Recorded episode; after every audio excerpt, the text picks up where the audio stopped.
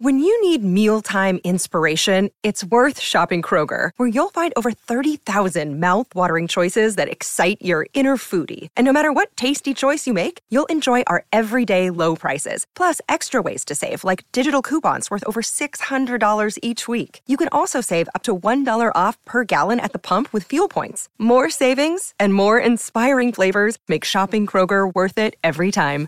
Kroger, fresh for everyone. Fuel restrictions apply. Look, Bumble knows you're exhausted by dating. All the must not take yourself too seriously and 6 1 since that matters. And what do I even say other than hey? well, that's why they're introducing an all new Bumble with exciting features to make compatibility easier, starting the chat better, and dating safer. They've changed, so you don't have to. Download the new Bumble now. This episode is brought to you by Shopify. Forget the frustration of picking commerce platforms when you switch your business to Shopify, the global commerce platform that supercharges your selling wherever you sell. With Shopify, you'll harness the same intuitive features, trusted apps, and powerful analytics used by the world's leading brands. Sign up today for your $1 per month trial period at shopify.com slash tech, all lowercase. That's shopify.com slash tech. Welcome to the New Books Network. Hi, this is Kevin Lindsay. Welcome to Systems and Cybernetics. I am excited today to be joined by Lene Rachel Andersen about her 2019 book, Meta Modernity Meaning and Hope in a Complex World. Lena is an economist, author, futurist, philosopher, and Bildung activist. She is the author of 18 books, all written since 2005, recipient of two Danish Democracy Awards, a full member of the Club of Rome, president of the Copenhagen based think tank Nordic Bildung, and founder of the European Bildung Network. Welcome, Lena. Thank you for joining me from Denmark. Well, thank you very much. Before we jump into a conversation about your book, I'd like you to talk about Bildung. I used the word three times in your introduction, and I think it just might be great for some context setting. Yes. So, short version it's a German word and there is no English word for it, so that's why we just have to, you know, go with it. And and instead of it means formation, it means cultivation, it means um, upbringing. So it's both the process and the result. And you could say, so why don't we go with realization or cultivation or civilization? Well, because there is this whole German tradition of, of philosophers who explored Bildung and they did that between 1774 and uh, 1810 and of course people have explored it since and written about it. Um, and so it comes with this heritage and if you change the word you also tend to lose so who said what about it first or who inspired whom. So uh, there's a, an advantage to just learning a new word and when people can say you know uber and Sky, uh, skype and all kinds of words they should also be able to learn the word bildung. So um, so we'll just we'll just go with that. Um, and it is there, there are many ways of describing it. It's a, a, a concept in in sort of it, it's a part of life and it's the all the, the part of education that you cannot measure. So you can do all kinds of tests and figure out if people have learned you know math and science and you can even test if they know how to bake a bread or fix a bicycle or something like that. But then there is that emotional development the personal uh, viewpoints, the personal moral values, and you know, um, dealing with stuff and life experience and all that, connecting with community and being part of a community and becoming a team player and being able to take one for the team. And that's you can't do that when you're seven, but when you're 15, you should definitely have learned it. And then there's the do I have the moral backbone to tell my friends that they're wrong? Or am I one of the sort of constant team players who just does what everybody expects me to do? Do I have the moral courage to actually develop a viewpoint of my own? Do I have the uh, moral backbone, stamina, whatever you want to call it, to say, I think I should not pursue this career, but should, you know, focus on the environment or choose another career or uh, my marriage doesn't really work. We need to fix this, or uh, I, I want to do something else with my life. And then having that sense of, first of all, daring to do it, but also being able to do it in a civilized way. So, so Bildung is that combination of the easily transferable knowledge, and that's the math and science and languages and chemistry and all that stuff. And the non transferable knowledge, or it's really hard to transfer, but the kind of knowledge that comes from life experience and heartbreak and having a child and losing a job, getting a new one, and all that, um, which is really what makes life meaningful. So, Bildung is the combination of, of those different kinds of, of knowledge, and the fact that there's a word for it allows us to talk about it. And and there is in the German language and also in the tradition of Bildung, there is a very strong connection with the formal education and the emotional development. And and that it's also, I mean, your emotional development also comes from struggling with new knowledge. And, you know, damn, I don't understand this. I really have to, you know, ask somebody or keep studying or uh, figure out if this is the right thing for me. And, and instead of just, you know, going after good grades and what everybody expects. So, so that is Bildung. And we started Nordic Bildung in 2018.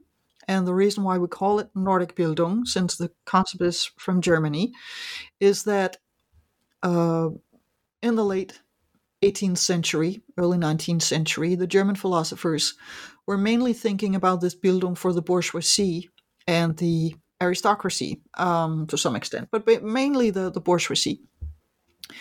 Uh, but there was a Danish pastor, and at, and at this time, uh, around 1800, Denmark, Norway, Sweden, and Finland were among the poorest countries in Europe. So we were really dirt poor.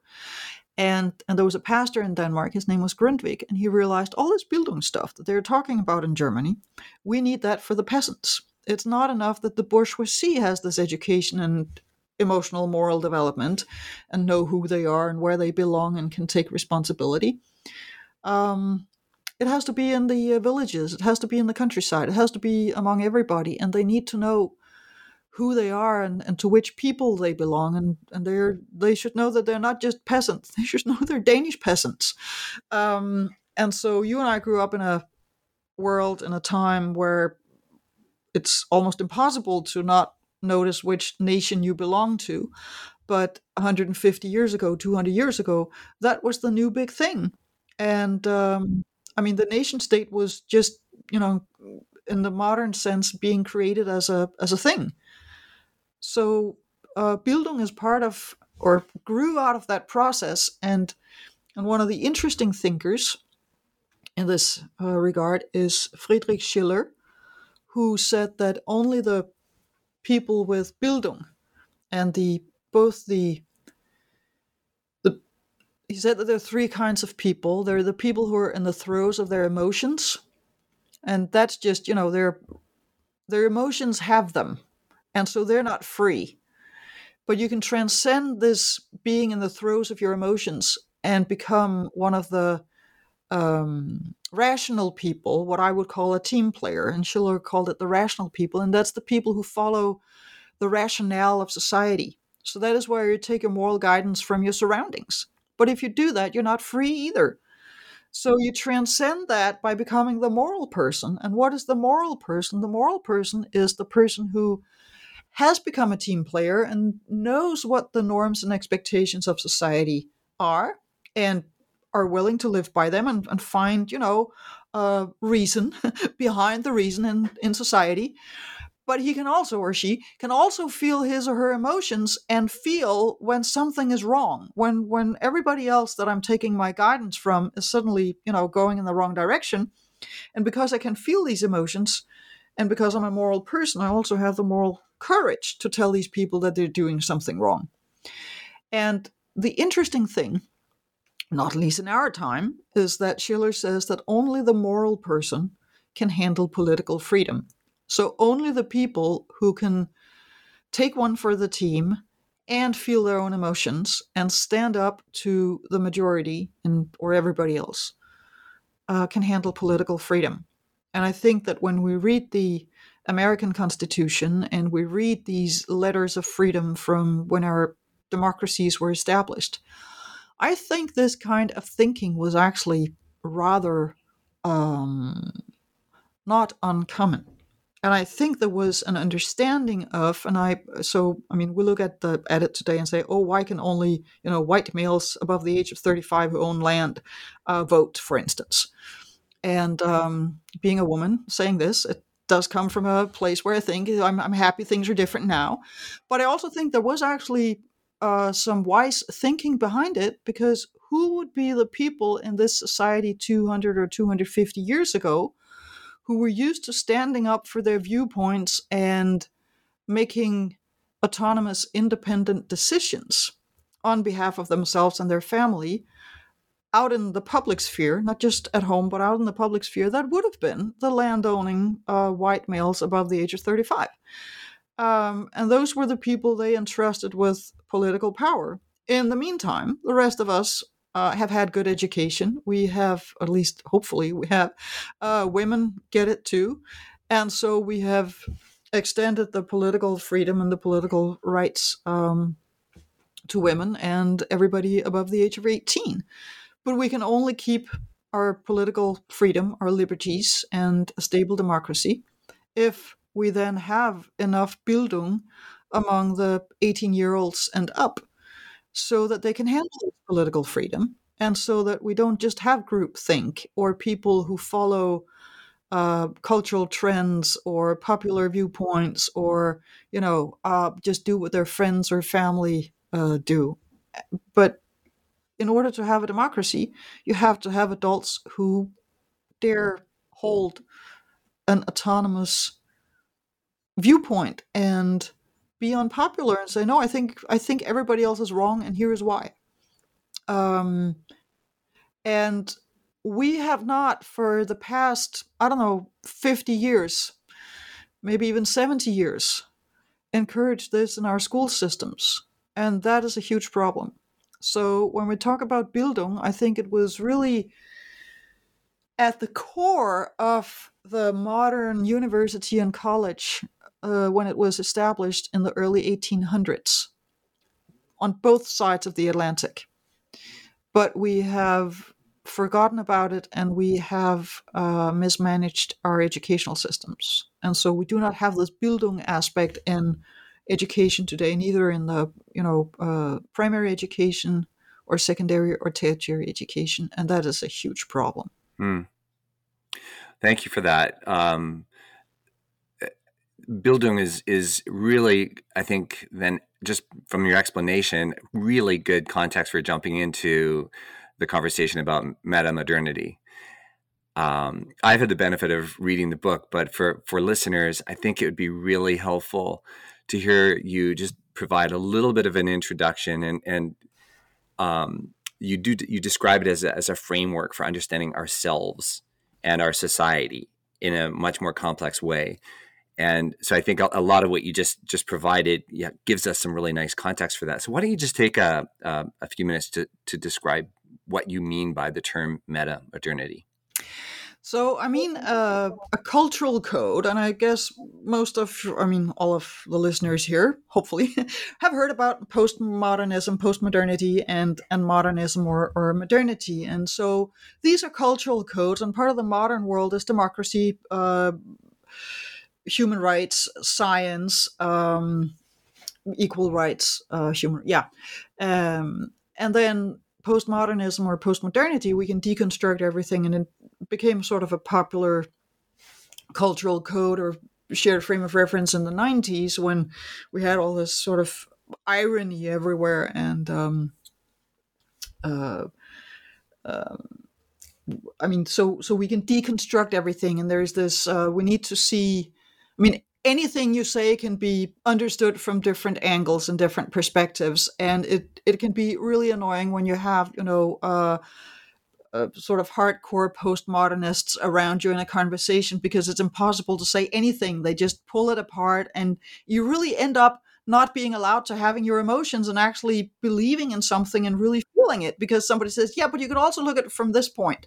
So, um, so we we find ourselves in a time, at least in the West, where this modernity and postmodernism are tearing at each other and we're trying to figure out so what what is reality and, and what does it mean to be human meta modernity is then uh, a suggested cultural code that we can uh, hopefully create um, as an alternative to uh, postmodernism or postmodernity.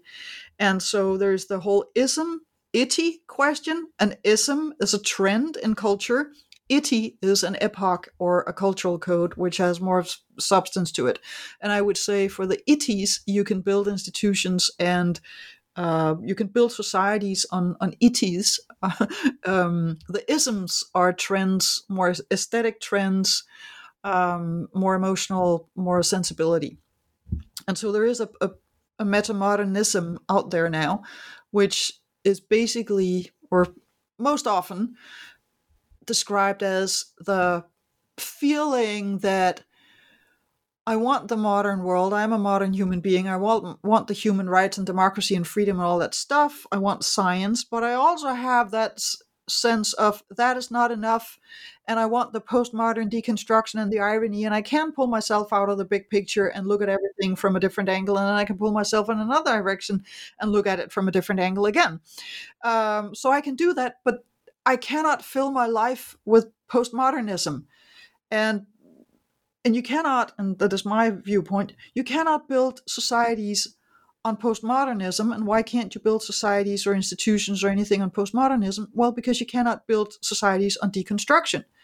So we need that deep honesty and knowing that things matter and that things have significance in order for us to build, you know, institutions, society, and also to bring up children. You cannot bring up children on irony and postmodernism. Their brains are not ready for it. They need, you know, substantial emotional, deep connection to adults, to culture, to playmates, to um, everything. So, metamodern metamodernism is this sensibility, and it's a trend in the arts that combines or juxtaposes the modern and the postmodern. What I do with metamodernity is that I say the sensibilities, the feelings are not enough. We need to have an idea about what kind of future do we want. What what would be a great future for humanity, for local communities, for uh, countries, nation states. And I'm actually, in the best uh, understanding of the word, uh, a nationalist.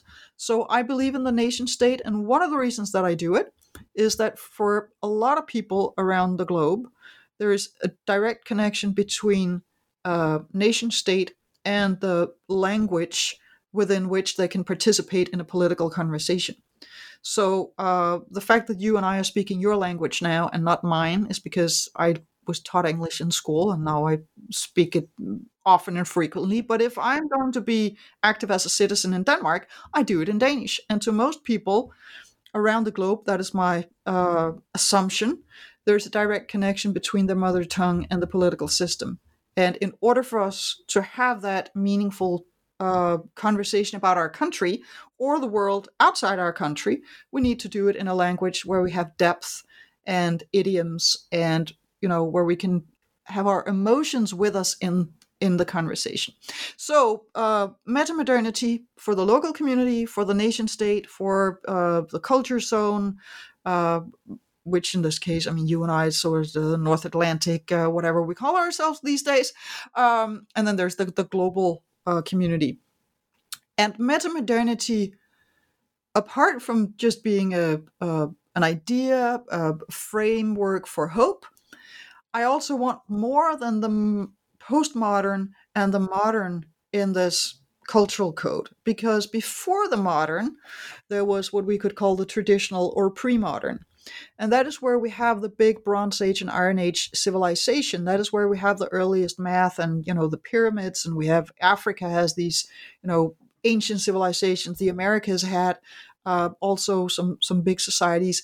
Um, but that is where people invented writing and what we know as religion today and so that is organized um, storytelling, narrative, identity, uh, moral and ethical conversation, and uh, narratives about what it means to be a good person. So that is where you have the ethical values turned into moral values and narrative.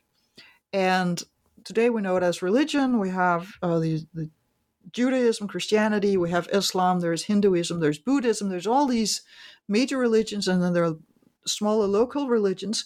Um, and we still need we, we need this. We need to bring this with us into the future because the scientific worldview that we got from the modern is not enough. There's an existential depth, there's a whole symbolic world, there's the whole moral ought that we cannot I mean, science cannot say what ought ought to be. Uh, we need a different kind of language for it, and we need it embedded in stories so that we can pass it on to the next generation, and so that we can have frames of reference. And I, if I say, um, uh, what would I say? Uh, like um, the name's Bond, James Bond, for instance. There will be a whole world in your head now unfolding with music and images and villains and heroes and societal structures and Britishness and tons of stuff. And that is what it means to share a culture. And so if we, we can so this was a modern example, but we have all of this from the pre-modern era, the traditional era. And so I mean I we or we can talk about the Salomonic uh, you know, um, solution. And it's like, oh wow, there's this whole biblical uh, reference, and there is another world that opens inside. And so that that is what it means to have culture and Bildung. And so we need this depth in our culture, and we can't just get that from the modern world. We need the pre-modern world as well. But that is only about eh, six, seven thousand years old if you include absolutely everything. Before that, there were two or three hundred thousand years of modern human beings who lived uh, in the Stone Age, either as hunter-gatherers or as um, nomadic uh, herding tribes or with some level of horticulture, perhaps even some agriculture. But we are still born as Stone Age babies.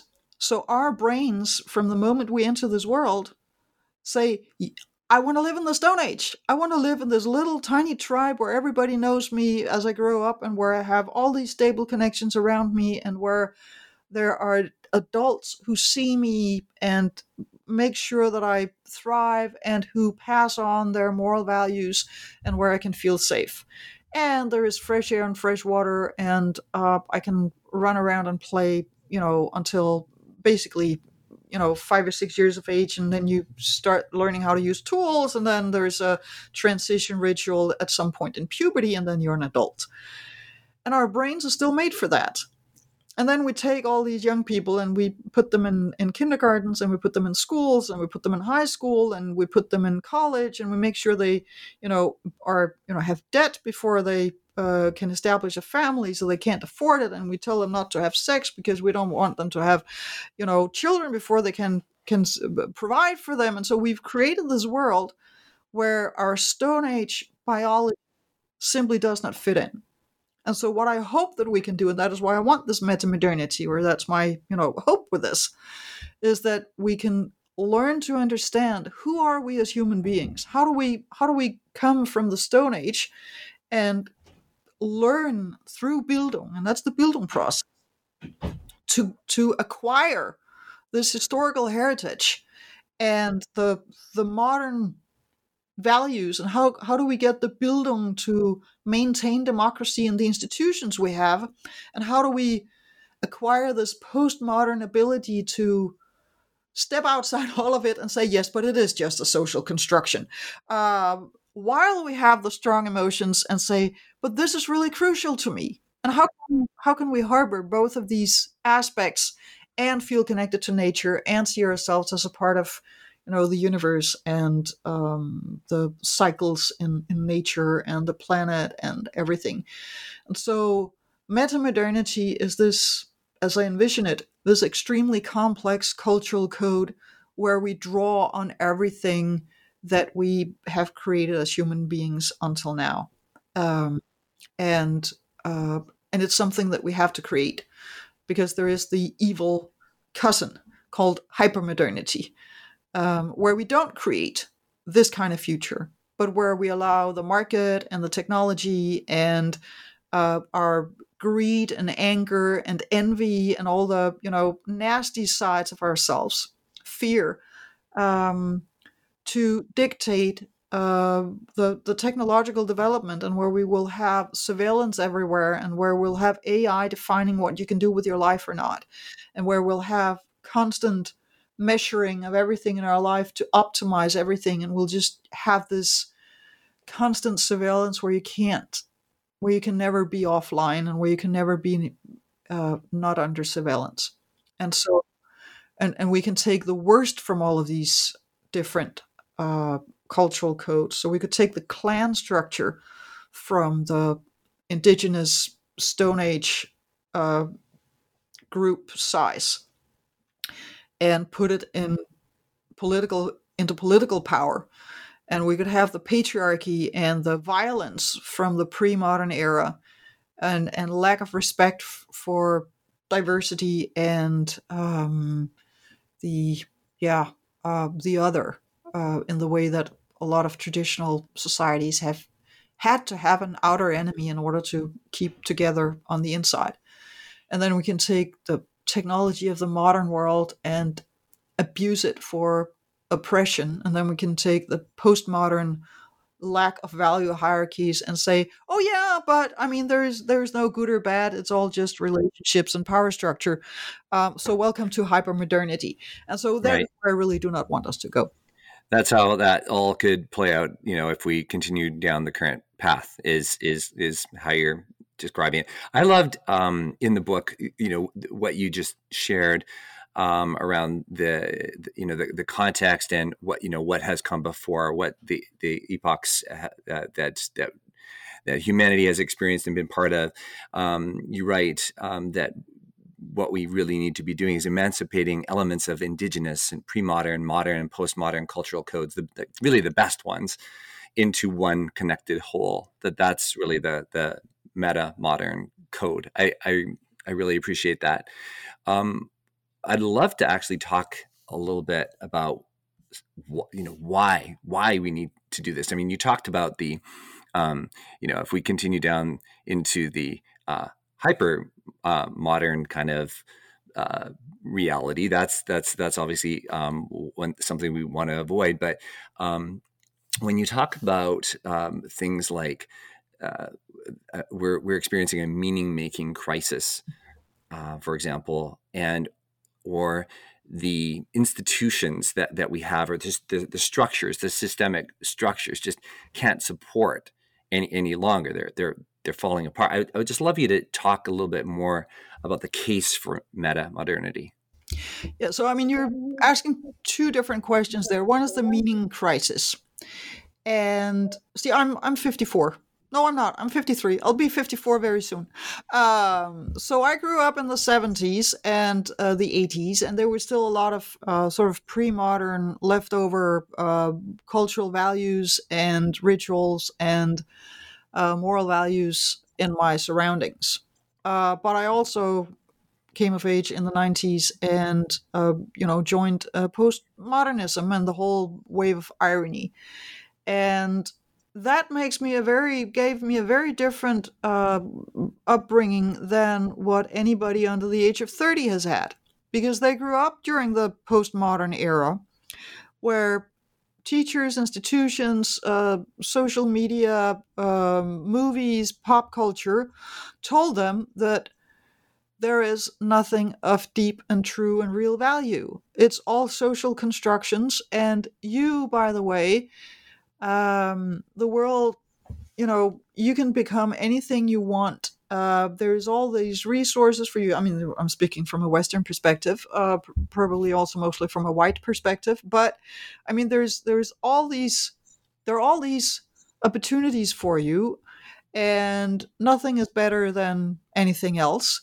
And it's just up to your uh, personal choice and preferences. And that is okay to say to people when they're 35. But if you say it to five year olds, they just get anxious because what their brain wants is adults who say, This is the way the world is, um, and here's how we do it. And then they go, like, Oh, wow, I want to make mom proud and do it the way that she tells me to do it. Um, we have a different relationship with other people when we're 35. But when we're five years old, we really want to show, I mean, we're, we're just craving to show the adults around us that we that we're good people. Um, and um, and of course, very often children cannot uh, fathom what is going on around them, and they do it wrong, and and uh, very often they do all the wrong things with the with the best intentions, and very often we misunderstand them and we scold them and we you know, and they you know get hungry at four o'clock, and if their blood sugar is low, it's just import- impossible to handle them anyway. So I mean, there's all this stuff going on, um, but the um, the the sense of um, there is a structure, there's a society, there are adults that are taking responsibility for society. We have a generation of young people who did not grow up with that. And I think we have created a lot of anxiety in these young people, uh, stress also, and then we and then we measure everything. I mean, somebody invented the spreadsheet, and we were like, "Yay! Now we can put all kinds of numbers into this and figure out who's best at what, and if everybody lives up to these standards." And so we've moved, and, and here the whole Bildung thing is sort of also edited out of our school systems because you cannot measure Bildung, and shame on the person who tries. Uh, imagine if we started measuring, you know, oh, you'll get an eight uh, on uh, on empathy and uh, nine points on um, on honesty. I mean, that would just be terrible if we if we measured those kinds of things, uh, like a, a B plus in um, in fantasy. I mean, it's like imagination. What's that? That wouldn't work. Um, so um, so we would um, so so we have sort of made a, a, a much thinner or more shallow uh, learning fabric, and and we have not had the moral courage to to give a generation uh, that is is becoming the young adults now um, the sort of uh, moral and emotional depth that comes from belonging to a culture and a civilization. And when you don't do that, you will have young people who still keep searching for it. Um, and the great thing about having this kind of solid, strong cultural identity is that you can actually break away from it. But if you don't have it, you'll still be searching for it.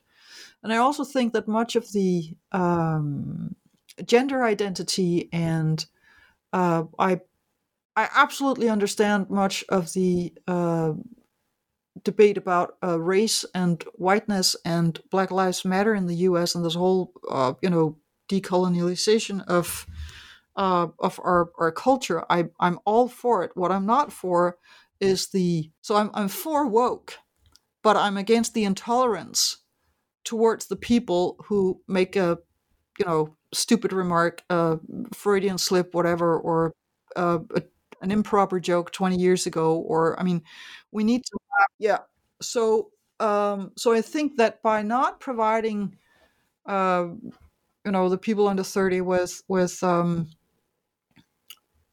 a, a cultural identity they're they're searching an identity somewhere else and they food is also another identity, like veganism uh, or, or, organic living or you know uh, sustainable living. So people will find an, an identity elsewhere.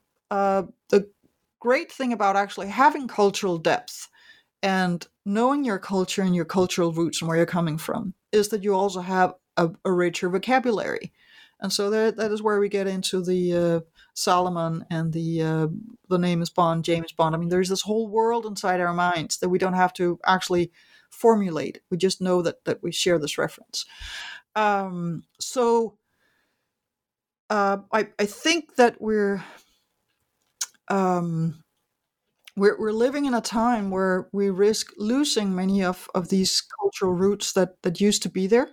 Uh, some of them we definitely should not keep repeating uh, like racism and colonialism, and um, there's a lot of uh, economic equality. We need to uh, figure out a sustainable and economic system. Um, but we can only do this if we have these deep roots into our cultural fabric and if we recognize science and that there are things that are more, I wouldn't say more real, but more substantial or that we can't change that aren't just a social construct. I mean, the laws of physics, gravity, it's going to be there whether you like it or not. It, it's it's going to work every time. Um, and so we need to be better at understanding which of these systems, which of these forces are uh, given, and we'll just have to live with them. We can use them to our own advantage, but we can't change them, like gravity. Um, or and and then there are the cultural systems like the economy or the internet for that matter we created that and we can change it so um and and that is is also part of this whole meta modern meta modernity uh where we can understand that there are some things we cannot change they will always be that way and then there are things that we created and we can make them you know change them completely. And when you talk about then, so that is the that is the meaning crisis, and we need to understand all these things. And then there's the the things that are falling apart, and you have the institutions that can't hold things together anymore. And one of the reasons is that the really strong and well functioning institutions until 10, 20 years ago were nation state based. And then we created technologies that connect us globally, and we get cheap airline tickets, and people at least some people, but critical mass among people, particularly the people with the most money and resources, start thinking in global terms. And so um, we suddenly have companies. Uh, for instance, Walmart, they have an annual revenue that is bigger than the GDP of Denmark. I mean, this is insane. So we have a private company uh, that makes mo- more money per year than the uh, GDP of Denmark. A, a, sovereign, in, on paper, a sovereign nation state. Um, and we have what is it? Apple. What is it, like three billion trillion in market cap? Uh, who who which country wouldn't be willing to change their corporate tax in order to just have a tiny proportion of that? Uh, I know it's the cap is not taxed, but it's like so. Um, so we have we have private entities that have bigger economic power than nation states, and we do not have institutions to handle that. And so we need to build institutions that match the postmodern world. We really just have institutions for the, the modern world. We also have the institutions for the pre-modern world. That's called a, a cathedral. Um, but but we need institutions for this postmodern or preferably meta-modern world and uh, and we have not started that conversation but um, if this war uh, in ukraine uh, has uh, some sort of peaceful uh, ending where we have uh, stable nation states on the other side of it really should be the project that we start working on i mean we got nato we got the eu we got the un there are we got the oecd there are many of these institutions that we have created, but they're not strong enough. Uh, they don't have a monopoly on violence, for instance. Um, you could say that NATO has that somehow, but not within I mean, in its own areas. No, it's a different kind of thing. So we need to create institutions for the 21st century, and uh, and that is what meta yeah. is about. Among thank you. And and just for everyone's um, benefit, we're recording this on March 14th. Yes. so we're about three weeks in, in, almost, I think, in, into the war in Ukraine. Yeah. Um, by the time some people listen, you know, who, knows? Um, we have no idea. I, I, right. I did another uh, podcast a couple of weeks ago, and I was like, we also had to say on which day we were doing this because I mean, this is yeah. so terrible. It, it really is on all levels. Yeah, uh, absolutely. Um, I want to respond to uh, your your responses. Um, when I think about the capacity that any individual or group or society, nation, state, or institution um, has to do this, to make this leap or create this future that that that you're talking about.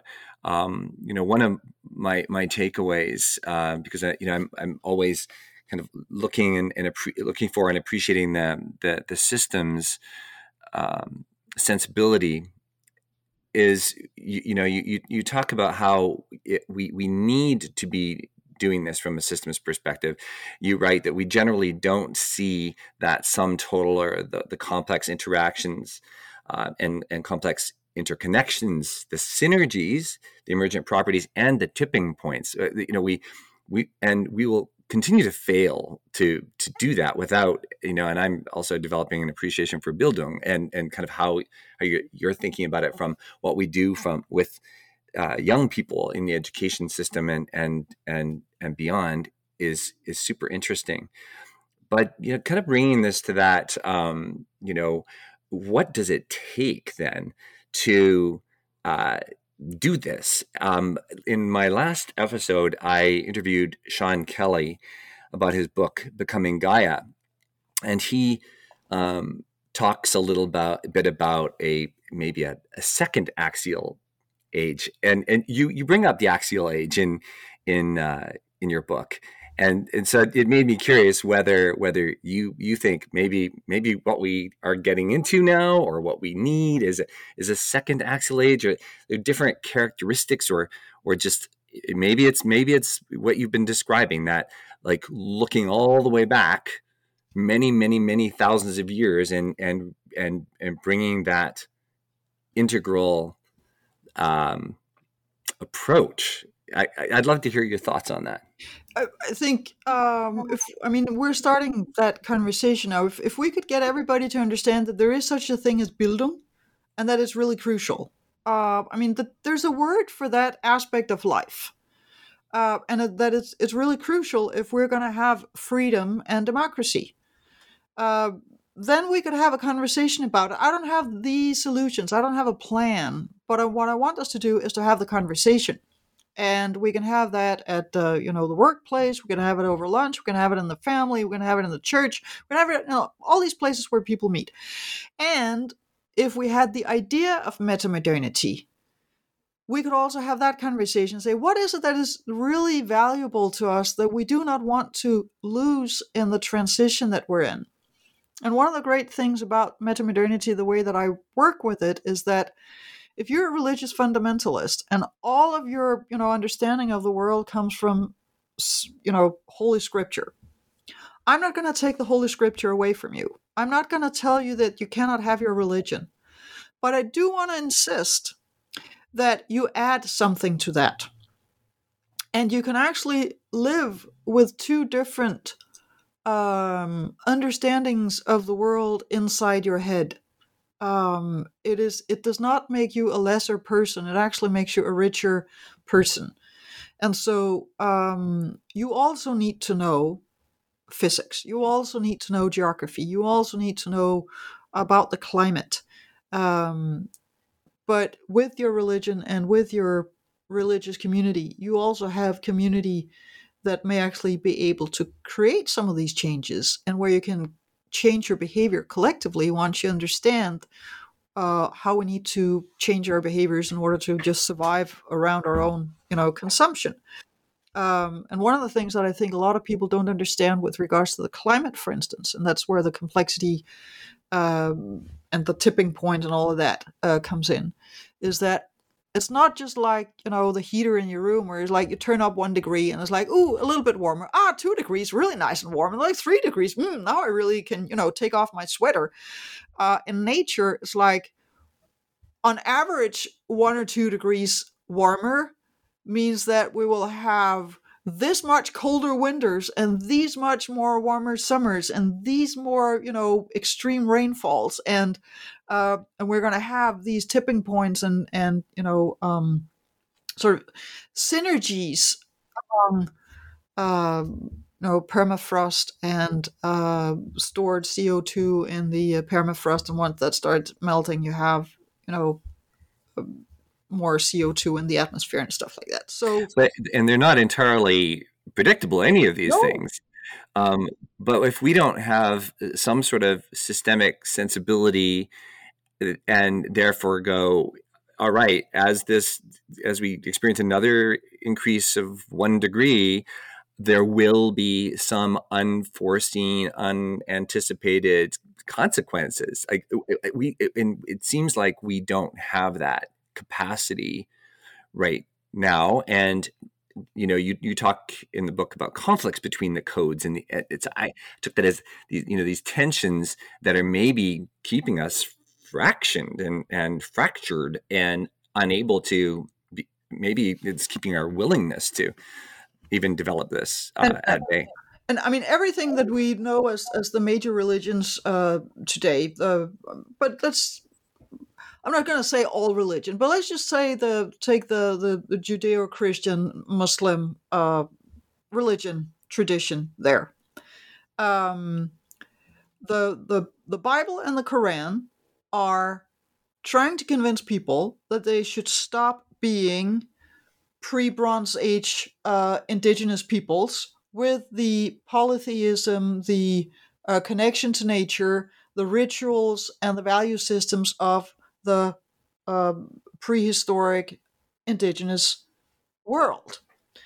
And so uh, there was genocide. I mean, there was all kinds of violence in order to get people to comply with the with the legislation of the Torah, the the Old Testament, and uh, and then you have Christianity that tries to you know separate itself from Judaism. Then you have Islam that tries to separate itself from both Christianity and Judaism. So every time there's a new religion, they try to tell you that the old religion was they misunderstood everything. Now we have the real truth.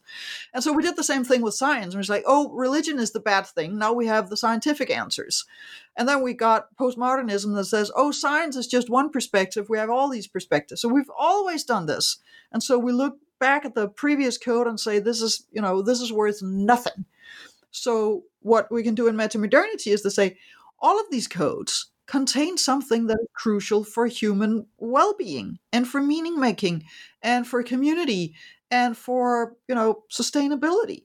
And if we look at sustainability we need to understand that we are nature that we are part of the cycles of nature just like our stone age forefathers and mothers did. We're part of gaia uh, and we will die if it dies we need the uh, aesthetics and the big assemblies and the rituals together that we have from the pre modern traditional world and religions in order to handle because we can't all go back and live in the forest. We do need to have big you know societies where we can coordinate and have the moral conversation about so how do we do this and then we need the science and we also need to be able to sort of lift ourselves out of it and deconstruct everything. Um, so so on a, on a concrete topic like the environment we can actually apply these different codes and aspects of being human. And if we go to religion for instance again the judeo-christian muslim tradition we all know the story about noah and the flood. And here's an interesting thing 11,000 years ago, when we left the ice age, I mean, the ice melted. What happens with all the ice? Well, it becomes water, and so the water rises. There must have been 11,000 years ago a lot of coastal communities and a lot of rain, and a lot of people who, during that rain, got flooded and drowned. And I'm absolutely convinced that the story we know about Noah is the story about the end of the last ice age, which is the beginning of the Holocene, where we have been able to create the civilizations that we have known and do know, and agriculture. And we live in a climate zone, time frame, period, epoch uh, that can sustain 8 billion people. We cannot promise that the Anthropocene, the next climate epoch, can feed 8 billion people. For one reason, if the water rises 10 meter, 30 feet, um, that is going to be a lot of, of uh, agricultural land, soil, and a lot of uh, societies get their fresh water from melting snow. And so there's there's no snow on the mountaintops there's going to be no fresh water. It's so interesting. It's, it's, it's, I have never really thought about it that way. It's, it's, in the same way when you said Bond, James Bond, th- that that story is part of the cultural code for most, well, not not maybe, but uh, many many people on this planet. So you know, something to um, to have learned from. You know, you um, I, there's something that uh, you write that I just I loved in your description of of metamodernity and, and the role it plays as a dynamic epistemological web with several fine meshed areas solid enough that we can travel from one to another, an archipelago of ex- existential solid grounds. Mm, that it's just so yeah, simple cool. and easy. I love it, um, and you know, so it's that it's that systems perspective that you know we we uh, just need, and, and this is what it could what it could do for us. It's a very juicy phrase. I I loved it. But one thing that you you said early on um, when you were talking about creating this future, like creating this um, meta modern code, um, you also write the cases where people have actually tried to design a future have usually ended in disaster. So I'm curious about that. And then maybe, you know, as we start to think about wrapping up our conversation, um, how that ties to the the, the pitfalls maybe um, that that that exist from the different epochs and codes that that uh, we need to pay attention to. Yeah. So uh, I mean, the, the mistake that people have generally made is that they think, oh, so I just came up with the perfect model, and now I will make sure that everybody, you know, gets it, and then we do it like that. And uh, you can do that with uh, fascism, you can do it with Nazism, you can do it with communism, and we have, I guess, more or less done it with the uh, sort of market uh, libertarianism uh, system as well as like there is one way of doing things right, and now everybody has to do it. And what works is that everybody has the Bildung to understand the world they're in and then be creative where they are and self-organize around it. So um, the the more people know and the more freedom they have to apply their knowledge and negotiate local solutions, uh, the more you can have uh, functioning systems and complex systems that evolve organically and uh, we have you know technologies now that allow people to learn anything from anywhere really and we have um, institutions that can provide uh, fact checking and making sure that there's also it's quality that people read and study uh, that can verify sources and stuff like that. Uh, the question is are we doing this or are we just pursuing entertainment and silly stuff and uh, you know filling our bellies with junk food and our heads? Um, i love junk food. Uh, i do love silly stuff but you cannot it's like postmodernism you cannot base a life on base a life on it. So um, i hope that with this framework of metamodernity we can become aware as individuals as families communities uh, of so when we what is it that we do that we would really like all our children to understand? What is it that we do or in this company for instance? Why why do we go to work here? What is it that we produce that is important? And if it's not important, why are we producing it? Um, should we produce something else? Um, what is what is the purpose with with what we're doing? If we could have those conversations and people once they then run into that wall, which is I don't know, uh, or I have no idea where things are coming from or why we're doing this. If you then have the time and freedom and resources to explore, why are we doing this? What, where did this come from? What was the context for this? Um, then I think we can, then we can have an organic development towards a, a, a meta modern, meaningful future. And uh, I, I, think the mistake that, that people have made is that somebody thinks they came up with the system uh, I would call metamodernity a framework for understanding and for negotiation, and um, and and among those negotiations, among those conversations, should be so. What are the institutions that we need for this? Some of the institutions will be algorithms. I mean, we I don't know if, if some. I mean, maybe you could come up with with an algorithm that uh, that runs fact checking, um, and where you uh, you know, one thing that I, I hope we can do, I don't know if it's technically possible, but if you could have some sort of black box in AI that checks how the AI came up with the result that it came up with so that we can actually check the AI uh, results. Uh, some kind of blockchaining the the the whatever it was it came up with. when it found the patterns, what was it that it found, and how did it find it? Uh, and when it when we ask AI to make decisions for us, that we can also follow the rationale behind them. Uh, I know that as humans, we're really poor at this because we tend to make the res- the rationale after we did things. Then we come up with a story explaining what we did. Uh, but AI should actually be able to record the process. So there are things that we can do with the technologies that we have. Uh, and with our own minds and with the cultures that we have and the languages and the references and all that stuff and apply it so that we make a meaningful future for ourselves and sustainable. That's very cool. Um, you know my my big takeaway on meta modernity is just really this multi-layered systems perspective um, that brings you know the the the best of the of the human experience.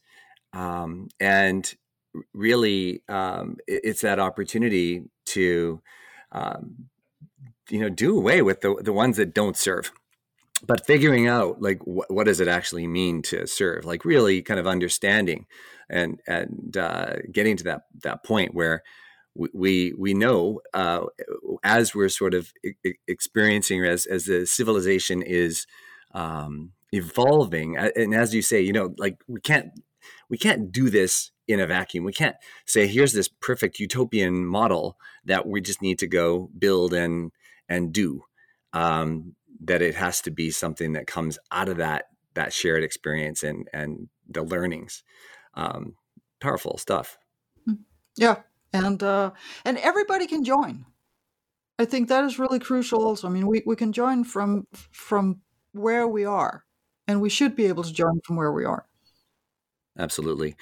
Well, I think our, our time for this conversation has probably uh, run out, and uh, I'm, I'm, sure that you have things to do uh, in your busy day. So I really appreciate you taking the time to speak with me, and uh, the listeners are going to really appreciate this. I, I really recommend reading the book. We haven't been able to to touch on on all the the juicy parts that I, I really want people to know about. So thank you so much, Lene. Well, thank you. This is Kevin Lindsay. You've been listening to my really enjoyable conversation with Lene Andersen about her 2019 book, Meta Modernity Meaning and Hope in a Complex World. I hope you've enjoyed it as much as I have. Thanks for joining, and until next time, so long.